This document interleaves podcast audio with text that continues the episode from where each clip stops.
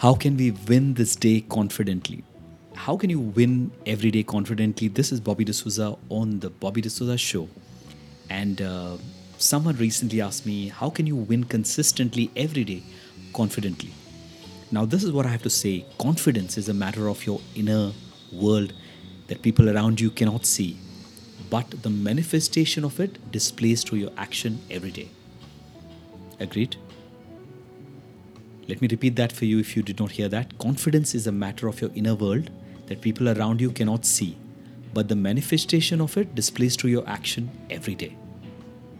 Now, if you want to win every day and you want to also see that your confidence consistently grows in the long run, this is what I would recommend. Step number one don't make promises you cannot keep. Now, before you commit to something for someone or to yourself, you got to be brutally honest. Can you really keep that commitment? Do you have the time? Is it on your priority list? If you think you cannot do it, don't promise it because what will happen is people will uh, struggle to trust you. And when people cannot trust you and they communicate that to you, then you know you might also lose confidence as a result. So, before you make a commitment, think analyze. Can you keep promises? If yes, do it. If cannot, don't. That's one thing that will help you to build your confidence consistently and win every day without stress. Now, step number two take action on what you really feel a burning desire to work upon. A lot of time, people are low on confidence. A lot of time, people don't do a lot of things because they don't believe that they can do it. But you know, if you feel that a burning desire to do something which will really help you for your career, for your growth, for uh, your business, whatever it is, then take that little minor step, even if it is a small step, and you'll be surprised to see how that minor step becomes a major step in a week, in month, in a decade, and years to come. So, take action on what you really, really want to do, and you will start seeing that you've achieved more every day as a result. Number three, examine how you feel when you take the little step you got to take. Now, if you've taken a little step towards that dream of yours, towards that aspiration of yours, then you'll be surprised to know that you'll start feeling more positive, you'll feel more energetic, it will make you feel that you've grown better than yourself.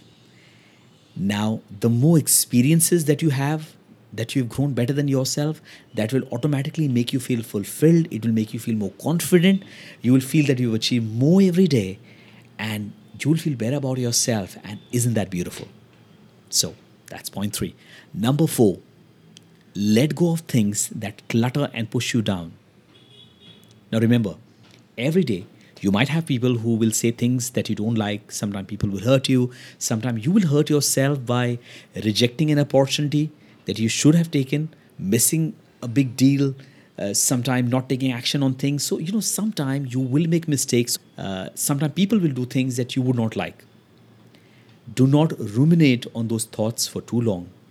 You know, the more you ruminate on it, the more you keep thinking about it, the more clutter it will create in your mind. You will overthink, it will stress you. As a result, you will not take action on what you want to do.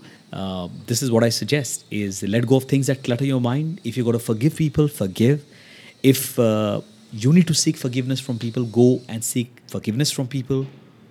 Once you do that, you'll feel a sense of peace. You feel a sense of inner security, and that is a core ingredient of building confidence and winning every day.